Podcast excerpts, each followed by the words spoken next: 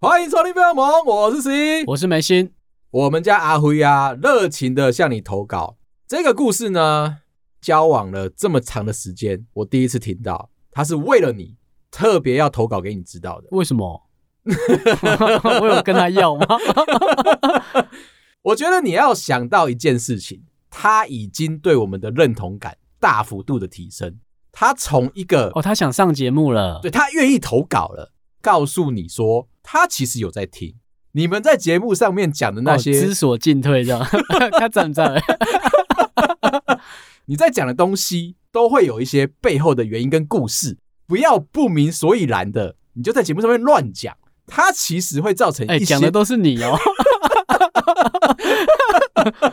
跟你分享的故事呢，曾经阿慧为了自己去月老庙求出了一段婚姻的红线，哪一间啊？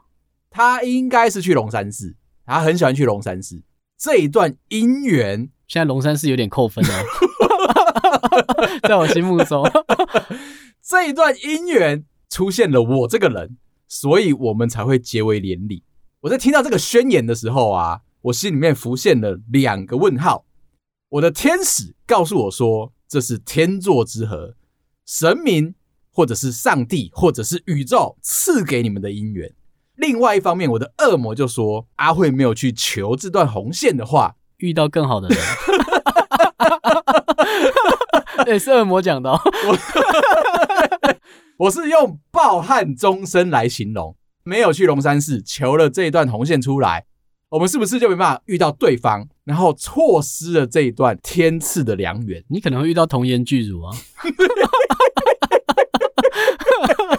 没有，是说恶魔讲的哦，对，然后讲了一些比较卑劣的话。可是那是我的恶魔哎，所以你是在说你心里可能会这样想啊？而且哦，你知道他为什么要投稿吗？前几集也在讲到说，我跟阿辉啊在聊，为什么两个个性这么不相同的人，到最后大部分都会在一起，甚至是结婚哦，一个妥协的结果，互补啦。而且你在那一集里面，你站的角度是说，你觉得两个个性一样的人双生才可以，但是我们站的角度是我们个性不太像，是一个互补的概念。我缺的他有，他缺的我有，这样子我们才会走得长久。最后我们还是没有得到一个答案跟结论，因为阿辉啊就上楼去照顾小孩了。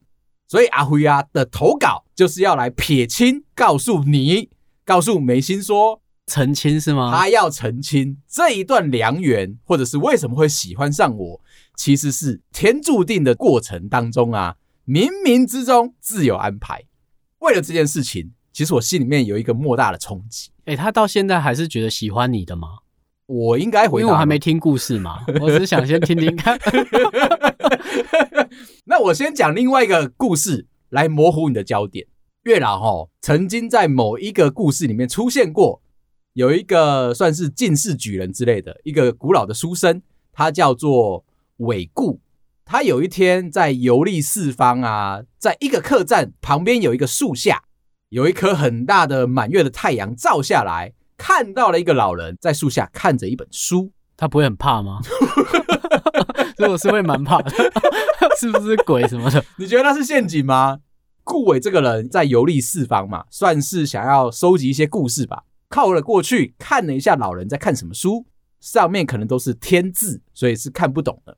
他就问了老人说：“你在这里看什么？”老人回答他：“这是一本姻缘簿。”世间上面所有的人的姻缘都在这本书上面，他就想说问一下，我以后的姻缘会是怎么样？老人翻了一翻啊，就告诉顾伟说一千块，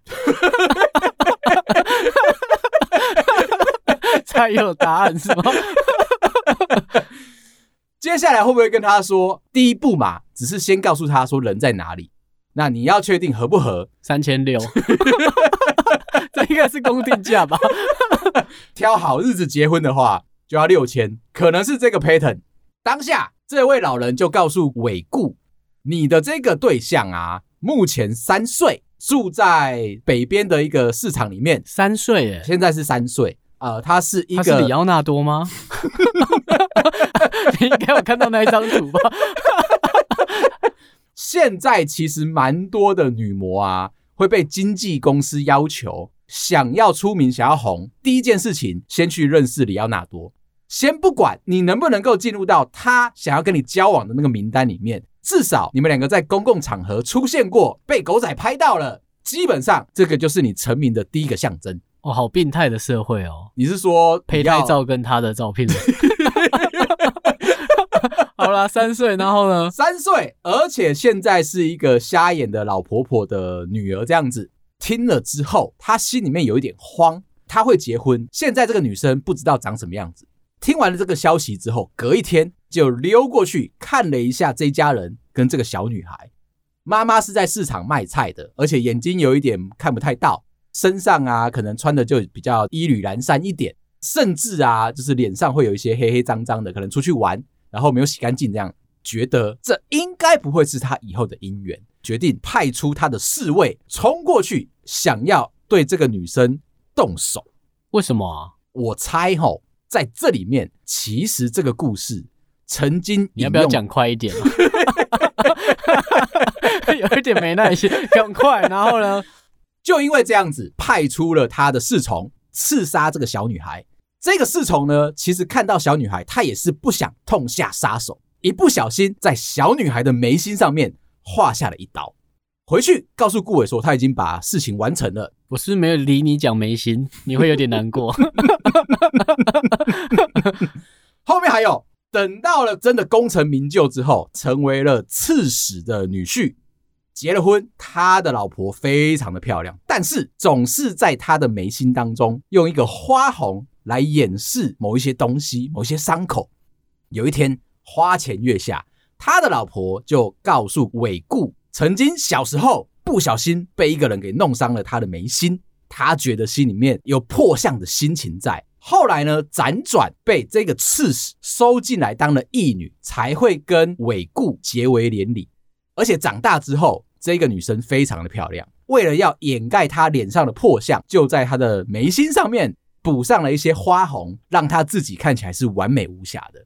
自此之后，月下老人月老的这一个声名就开始远播了起来，因为韦固终于知道说，原来这就是姻缘天注定，算命很准的老人出来的，手上有婚姻簿，可以告诉世人你们之间有什么样的关联在，你可能这辈子都会遇到一些跟你。有一些关系，但是不是正缘，不能够得到一个最后结果，所以他都会给你们红线，让你们可以把对方牵在一起。阿辉呀，以前就去龙山寺求过，求的时候有一点点心不在焉，因为是跟朋友去的，拜完会不会是因为这样才找到你啊？来了一个很不正经的。我有问过阿辉呀，他到底挑了一下什么样的条件？他说希望是长得高、帅。体格健壮，心地善良，讲话的时候不夸张，不会胡说八道的一个正直的君子。开始把全部都撇掉，是真的有跋杯三次拿到醒杯之后，拿到了红线，再去天公炉过完了香，放到他的包包里面，再去拜拜之前，其实他有一段小小的故事。这也是这一次听到这件事情的时候，我才知道阿辉亚很强调，他以前不是没人追，认识我之前曾经有一个暧昧两年的男同事，太久了吧？我心里面也是这么想，你怎么可以这么残忍，放了一个人暧昧了两年，而且还不给对方任何的一些承诺？我就问阿辉，你为什么这么做？他说他是一个喜欢观察，他不希望感情进展太快的人。两年呢、欸，很久了、欸。他认为这一段时间还不够久，还不够验证出来说这个男生是不是真心的一个正缘。以前阿辉亚在咖啡厅打工，这个男同事刚好也是一起工作的伙伴，两个人互相有一点感觉，会独自两个人一起约会哦，回去看电影，回去看夜景，把该做都做了，但是没给名分。阿辉亚这个人真的很糟糕。在暧昧了两年，你讲的，我应该可以从现在这个角度讲一点什么吧。后来呢，咖啡厅经营不善，两个人就是各分东西。男生到了南部去，阿辉亚还是留在台北，换了一个新工作。就在这段时间，阿辉亚就跟着朋友一起去龙山寺求了红线出来。没想到十一出现了。我跟阿辉亚的认识呢，他怎么不会觉得是原本那个男生啊？哦，这里就出现了一个重大的转机。我跟阿辉亚是同事介绍认识的，有一点小小相亲的那个概念，比较比较和缓一点点，没有那么多的针对性。认识完我之后，这一个男生就从高雄回来台北了。完了，对于阿辉亚来说，这是不是一个非常艰困的选择？但是月老并没有给他选择的机会，因为这个男生再次出现在阿辉亚面前的时候，已经交了女朋友。哦，OK，你是那个带着有一点好像。有一点释怀，有一点松一口气，一个尊重。听到这里，其实我心里面天使跟恶魔就真的再跑出来一次。我怕他又想投稿跟这个男生的故事。我其实不敢追问呢、欸，因为我是当事人。听到了这一个部分的时候，你会把他那个男生归类在前男友还是追求者？嗯、我会把他当成是我人生当中最大的恩人。如果今天没有他，或者是没有他的女朋友的话，我跟阿辉啊，是不是这一段关系就是有一点抱憾终生？那如果没有他的成全，这个时候请帮我下一下 BGM。OK，成全 来了，下个屁呀、啊！我是会啊、哦，那你后置的功力还不太够。反正呢，如果没有这一对情侣多做了一点什么，我跟阿辉啊，不可能有这么快速的交往过程。那他观察你多久？啊、呃，三个月，OK，所以他是带入了就是求来的姻缘，所以他不可以算这么久吗？我觉得是自然而然的，因为你看我们在一起这么久了。我也是因为他觉得你在节目上面胡说八道，才投稿进来告诉我说他人生有这么重大的一件事情。可是他都不知道你有一点很厉害吗？嗯，就好像你可以在可能三个小时到两个小时的时间，就让对方觉得你很诚恳这件事。哦，就像面试的时候，你记得我跟你谈的时候，我觉得哎、欸，这个人 OK 耶，蛮正经的。嗯、必须要说我的这个魅力啊。刚认识的人的时候，其实我是害羞的，表达出一种真心诚意，想要跟你介绍我自己。那不管你喜不喜欢我，至少在这一段小小的时间内，你一定会认识到震惊的我。等到你真的卸下心防的时候，你才会看到真实的我。但阿辉啊，就这样子，他想要告诉你的，其实就是。他没有讲过这些话的话，你可能会觉得我们是天作之合，就是啊，在路上就遇到了啊，然后对哈，我不知道你们怎么认识的、欸，对啊，那我在这边讲出来之后，大家会都会觉得说，哦，哦是一个很平凡的恋爱，怎么会？就是朋友介绍嘛？不是，不是，不是，是因为拜了月老之后，有了红线把我们两个人牵起来。其实去拜月老啊，各地呢都有不同的月老，有一个小小的禁忌。你要先进去拜拜的时候，要记得先跟其他的神明先请安过，所以你要带两份贡品，一份是这一个庙里面的正神，不管他是天公，不管他是关圣帝君，不管他是妈祖，不管他是观世音菩萨，先说你来跟大家参拜。今天你的主要的目标是要跟月老求红线，做完这件事情之后，再带另外一份贡品去跟月老求。这些贡品啊，大部分都是甜的，讲几个你可能会有兴趣的：肯德基蛋挞。健达缤纷乐、新贵派有一个我觉得很奇妙的生有牛奶糖，它除了是甜的以外啊，还会粘牙，不然你敢嚼它吗？重点是它的那个外包装最上面那一圈是不是一条红色的线？对，必须要用手把那个红色的线转开来，才可以打开生有牛奶糖。它有一个红线，再加上甜甜蜜蜜的一个意思。烟盒也是啊，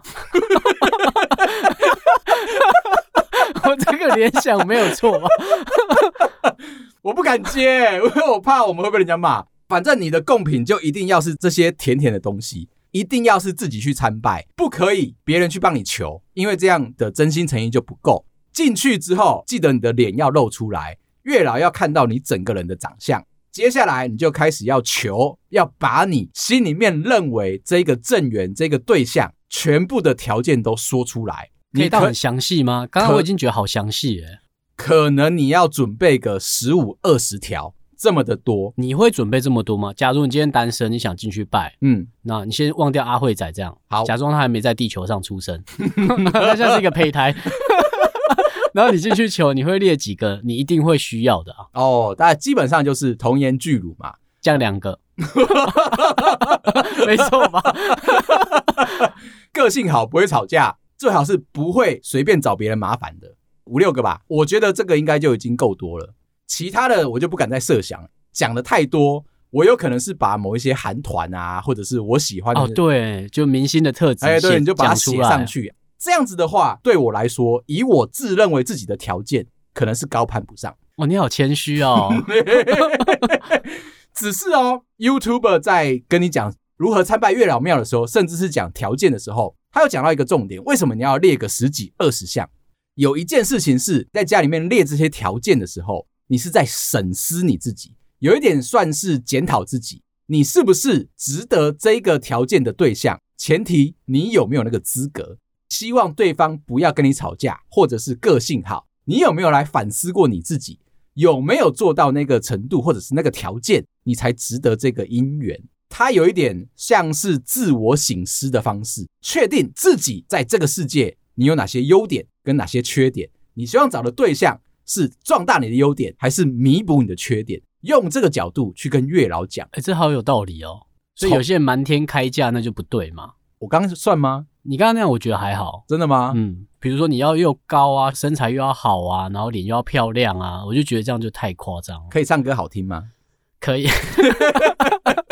对，就是你有舍有得嘛。像比如说他可能矮一点，你也是接受；或高一点，你也是喜欢，就是都可以啊。哦，因为最重要的条件在前面那两个啦，就是童颜巨乳这件事情是 OK，其他都能吞是吗？再来呢，就是不要带伞去，伞的这个谐音啊，就是有散掉的这种感受，所以不要带伞。然后呢，有一些的庙走出来之后，他会给你所谓的结缘茶。一个甜茶，它是热茶，你要记得哦，嘴巴不要去吹凉它，可能会把你的缘分给吹掉。良药苦口嘛，我要给你一个好东西，势必都会在过程当中给你一些痛苦。越痛苦的东西，得到的果实是不是越甜美？抱持着我可能喝下去，舌头会烫伤，食道会烫伤，那又怎么样？天 在屁，那你就烫伤。重点是你要不要想要一个良好的姻缘？前面有一些苦果，有时候是对自己的，有时候是对别人的，这些都是你人生当中的功课。不去学了它，不去改正了它，第一道的关卡就只是叫你喝一个比较烫的热水而已，做不到吗？我 我会怕烫伤，那我等一下可以吗？可以，你可以放旁边，但是你就不要去催它。最后一个，我觉得超级重要的，跟朋友一起去参拜的时候，千万千万不要等对方。你的参拜流程跟你在讲条件的这个时间就是你的，他的就是他的，你们两个千万不能够互相等对方。这边可能会带来另外一个效果，就是你们两个会在彼此的爱情路上互相等待。但是他有说。拜拜这件事情就没有问题，反正就是你们两个人拜拜完了，去到外面去等对方，整个流程走完，这样子是 OK 的。讲到这里，阿慧想要问你一个非常深刻的问题，你有听到今天的节目吗？阿慧都在针对你。对啊，我在想为什么啊？阿慧想要问你说啊，跟他一起去求红线的朋友，有了正缘，结了婚，生了两个小孩，离婚了，现在该怎么办？我不知道，不是我要负责吗？我也不认识他。阿辉啊，是认真的想要问你，是不是要建议这个朋友再去月老庙再求一次红线？要至少要把之前的状况再讲一次，不要给一个半吊子的。还有一个红线的故事，这是听众朋友分享给我的。他真的是前几天到了龙山寺，先去拜提公，拜完之后想说，那顺势，反正现在单身。去找一下月老聊聊天，问一下说月老能不能够给他红线。殊不知月老不给他哎、但是有给他一些指引。一开始的时候就进去跋杯，问一下月老说能不能够赐给他一段不错的姻缘或者是不错的对象，拔下去，醒杯看起来可以继续问了。他说：“安娜，我可不可以跟月老求一个红线，确认说我们是不是有这个姻缘？”丢下去，魔杯。看了长相有很难吗？他还没开始开长相，只是要先确定我有没有这个机会。常常是可能时间还没到，还没有做好你自己的准备，可能还需要念完大学啊，念完研究所啊，或者是当完兵什么的。等你自己一个人准备好之后，月老才会把这个正缘派给你。不然时机没有到，给你一个再好的人，也许怎么样？不快乐吗？如果啦。眉心跟老婆不是在这么恰巧，两个人都已经准备好要跟对方在一起，然后什么生活啊、体态啊、心情啊、长相啊，都已经准备好了，巨乳啊、童颜啊都有了，那是你的，不要灌在我身上。不是在那个时间点，会不会就变成偶像剧一样？哦，你说错过这样吗？对啊，每次到了最后一回合、最后一集的时候。要么就是三百六十度在拍着两个人互相凝视着对方，接着转过去，一台车子就这样开过来了。太好了，不要逼我乱讲话，赶快讲你的。这个时候你就要先问一下月老，这一段姻缘，或者是这一条红线，或者这台车哪时候来？月老是一个灵验的一个角色，不能够给你一些平白无故的许愿，会让你抱持着一些比较空白的想法。拔下去，莫杯，哇，心里面有点尴尬，是不是我还没准备好？下一个问题就问月老说，还是说缘分已经到我身边了？诶，好像真的有感觉咯。一拔下去，莫杯，好，听起来好像目前都不是一个太好太好的状况。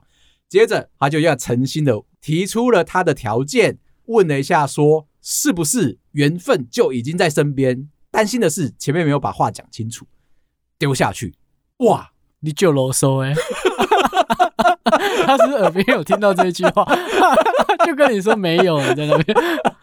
哇！这个波一下去，扣扣扣扣扣扣扣，其中一个杯撞到了隔壁阿姨的脚，卡，没杯。这样到底算还是不算啊？阿姨吓到了，哦，拍谁拍谁，阿弥陀佛，阿弥陀佛，把他翻过来是吗？刚刚是这样的，事情不成功。是不是隔壁的阿姨的锅？阿姨她有做错什么吗？出现在那边，在错的时间，还是说真的是冥冥注定就没有？如果你在直杯的时候甩下去，哎，刚好有，可是他有碰到别人，嗯，这样算有还是没有？有吧？那如果甩下去，然后碰到别人的脚，没有，这样算是没有吗？有吧？你会重甩吗？冥冥之中自有注定。不管你会不会，我觉得要相信自己。其实我们每次在跟月老在求事情，你心里面一定会觉得他跟你可以对话，而且脑袋可能已经浮现出来某一些的声音。当这个波一下去的时候，你有没有相信自己？答案就在你面前。即便他没有杯，你也要认为说，只是你没有刚刚碰到了。还是他超限，我拿回来重新。最后一次，终于哦，把所有的条件跟刚刚所有的变数都加进去，打下去，醒杯了。我们这位听众朋友，他只是拿不到红线，但是不代表他没有这样的姻缘在身。哦，就是他还是有姻缘，可是没有红线。嗯，这样没有牵起来怎么办啊？我觉得我不是要让他紧张哦。他真的是一个很好的听众。你凡事都把一些比较坏的东西先提出来讲，我觉得风险评估没问题，说不定只是需要先相处。你不是像我这样想的吗？我现在觉得月老公公其实是要给他非常多个选择，就像我跟红线不给他指定其中一个人是吗？对，就是让他自己可以选择。像我跟阿辉啊这种，一开始已经被牵起来了，哦，命定的，对嘛？吃亏的到底是我还是阿辉呀？很难说。再跟你分享一个有趣的，我原本说你只是个人间月老，但我觉得小看你了。你现在是一个一等一优秀的一个保姆。听众朋友跟我分享，他的女儿最近刚满月，准备好了要送给你他们家的明月礼盒。为什么？这个小 baby 啊，还在肚子里面，胎教的这个时间点，就已经在听《费洛蒙》这个节目。我们在怀孕的时候初期，新手爸妈很紧张，哎，我要先赶快补这个什么鱼油啊、卵磷脂啊，让他脑袋可以发挥的更聪明、更健康，对不对？不需要。怎样？听 你在那边比，该是要吃了。从刚开始有一个胚胎的时候，就已经在听。你知道为什么不敢骂脏话了吗？你知道我压力有多大吗？我先跟大家讲一个警语：他们在制作的过程当中，我不敢确定我们两个有没有帮上忙。希望是不要了。谁会听我们节目在那边？白痴是不是？受不了。现在这个小宝贝，我不夸张。只要他开始哭闹的时候，他就叫陈洛蒙，是吗？名字都取好了。只要他在哭闹的时候，把我们的节目给他吹了起，他就马上有一种回到肚子里面的那个安详的感觉。就因为这样子，他决定把他们整个流程最后的产出品，把他的明月蛋糕送给你吃。你现在背负着一个重大的使命。你说教父吗？我只会骂他，你这个屁蛋。我不确定他会不会开心，但是我希望他会健康的成长茁壮。嗯，其实在这里你要为自己发下一个誓言，你可以陪他到几岁？节目吗？你可以陪他到几岁？对，你看看哦。他从他就跟主管问你说，你会不会很快就离职？你会怎么回答？我会尽力做到最后一刻。你是不是没有正面的回答？感觉好像你是一生悬命的执行这个事情。你还没有回答哦，应该还有个五八几吧。我们真的要谢谢我们这位听众朋友，他让我们陪了他经历他人生当中最重要的某些事情。我们可能没有在最重要的那个关键，你说制作过程吗？我们在行为上面可能没有推了他们一把，但是我们在心态上面让他推了成功。也许她的老公其实也有在听，经过了我们这些潜移默化，加上啊，我们给他很多的快乐，很多的爱，到最后这个宝贝跟这个蜜月礼盒才会变成这个甜甜蜜蜜的祝福到我们身上。最后，最后真的是要跟你分享一下。有一集我们在聊说哪一种尴尬的贴心举动，共鸣非常的多。其中一个听众他跟我聊到说，之前啊工作上面有挫折、压力大的时候，晚餐就会点的稍微多了一点点。他是去到了某一个自助餐店，真的没有夹很多啊，就多了那一点点，可能是一点五倍、一点八倍的分量。吃东西、哦、很精准哦，不带一点甜点吗？自助餐店比较难，你可能要到旁边。可能买个饮料，然后再去旁边的那个蛋糕店，再买一个小礼物给自己。但我们很支持，压力大的时候就应该吃一些东西。你要吃，你才会体会得到，说你活在当下，快乐是从甜分来的。骂你的那个人啊，一定是带着非常多的愤怒跟负面的情绪啊。你只要开心的吃，想象吃的是他，有这么负面吗？因为去的久了，自助餐的老板娘啊。就当他这一天还是心情很不好的时候，多夹了一点点，老板娘用了一个很贴心，但是你会觉得有点烦的口气，因为老板娘说：“妹妹啊，又心情不好啦，有这么酸吗？” 我觉得你那个还算贴心。他说：“哎、欸，妹妹啊，你要不要考虑夹少一点？”对啊，后面是都没了吗？你说的是那个加热台的东西都被扫光，是不是？我们先不要管后面的朋友还有没有机会吃到这一家店的东西。那老板娘在干嘛？对啊，都已经帮你捧场到了这个地步，一个人的军销已经拉到了一点八倍了，你还不满足？还不去后面炒菜，在那边 在那边讲废话。当然你是贴心，我可以同意。可是你是不是没有站在我的角度帮我想？为什么我今天要吃这么多？要么就是我今天刚好去运动啊，消耗的热量够多；要么就是我心情不好，不做这件事肚子饿就可以吃这么多了，是不用这么累了。听完了这句话之后，我们的听众朋友心里面开始有点酸滋滋的，想了一下要怎么样回话比较好。可是他本人哦，又有点尴尬，有点拍谢。最后就想到一个逃脱的话术。哎，老板娘啊，没有啦，这个不是我这一餐要吃的，我想要把它带去当成明天的午餐便当。哦，这样讲就说得通了。可是有一个小 bug，我们的听众朋友是内用，不是外带。哦，所以他还是得吃。老板娘最后有说：“你干嘛骗我吗？”我觉得今天你是老板娘，听到了这段话，你要开始醒思，你是不是多说了一点什么？就吃个饭，为什么要给压力啊？而且你可能会流失这个客户。我帮他想了一个不错的建议，老板娘呢可以去准备很多的乐扣乐扣，或者是把他原本那个外带的盒子就已经准备好，拿个两三个给我们的听众朋友。哇，我知道你只是因为你刚刚走进来的时候拿错盘子。你现在是用内用多的，你一定是要当午餐嘛？你又忘记带了你要装东西的容器，对不对？阿姨这边有，阿姨你这很啰嗦哎，我大概会这样讲，我就买个饭，你在那边。重点是现在两个人都骑虎难下，攻击方讲出了一些自认为贴心，但是让顾客尴尬的一些话。顾客这边想要回击，但是又没办法直接呛那个老板娘说啊，你在讲什么屁话？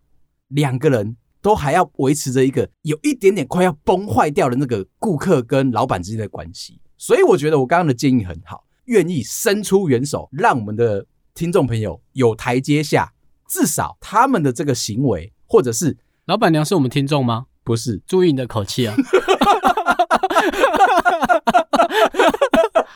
讲回来，一定要帮我们家的听众朋友发个声，你喜欢？哦，终于知道了。记得了是吗？你喜欢吃什么？你喜欢吃多少？你就去做。对啊，干嘛要交代啊？你已经是一个可以为自己负责任的大人了，不要再担心别人看你的眼光是怎么样。你很害怕被这些酸言酸语给攻击的话，加两片豆干还给下一个，不会玩太大，给你啦。你就想着眉心的提议，他做的事情永远都是对的。好，今天聊到这。如果你喜欢的话，记得订阅、分享给身边所有的大家。谢谢大家，拜拜，拜拜。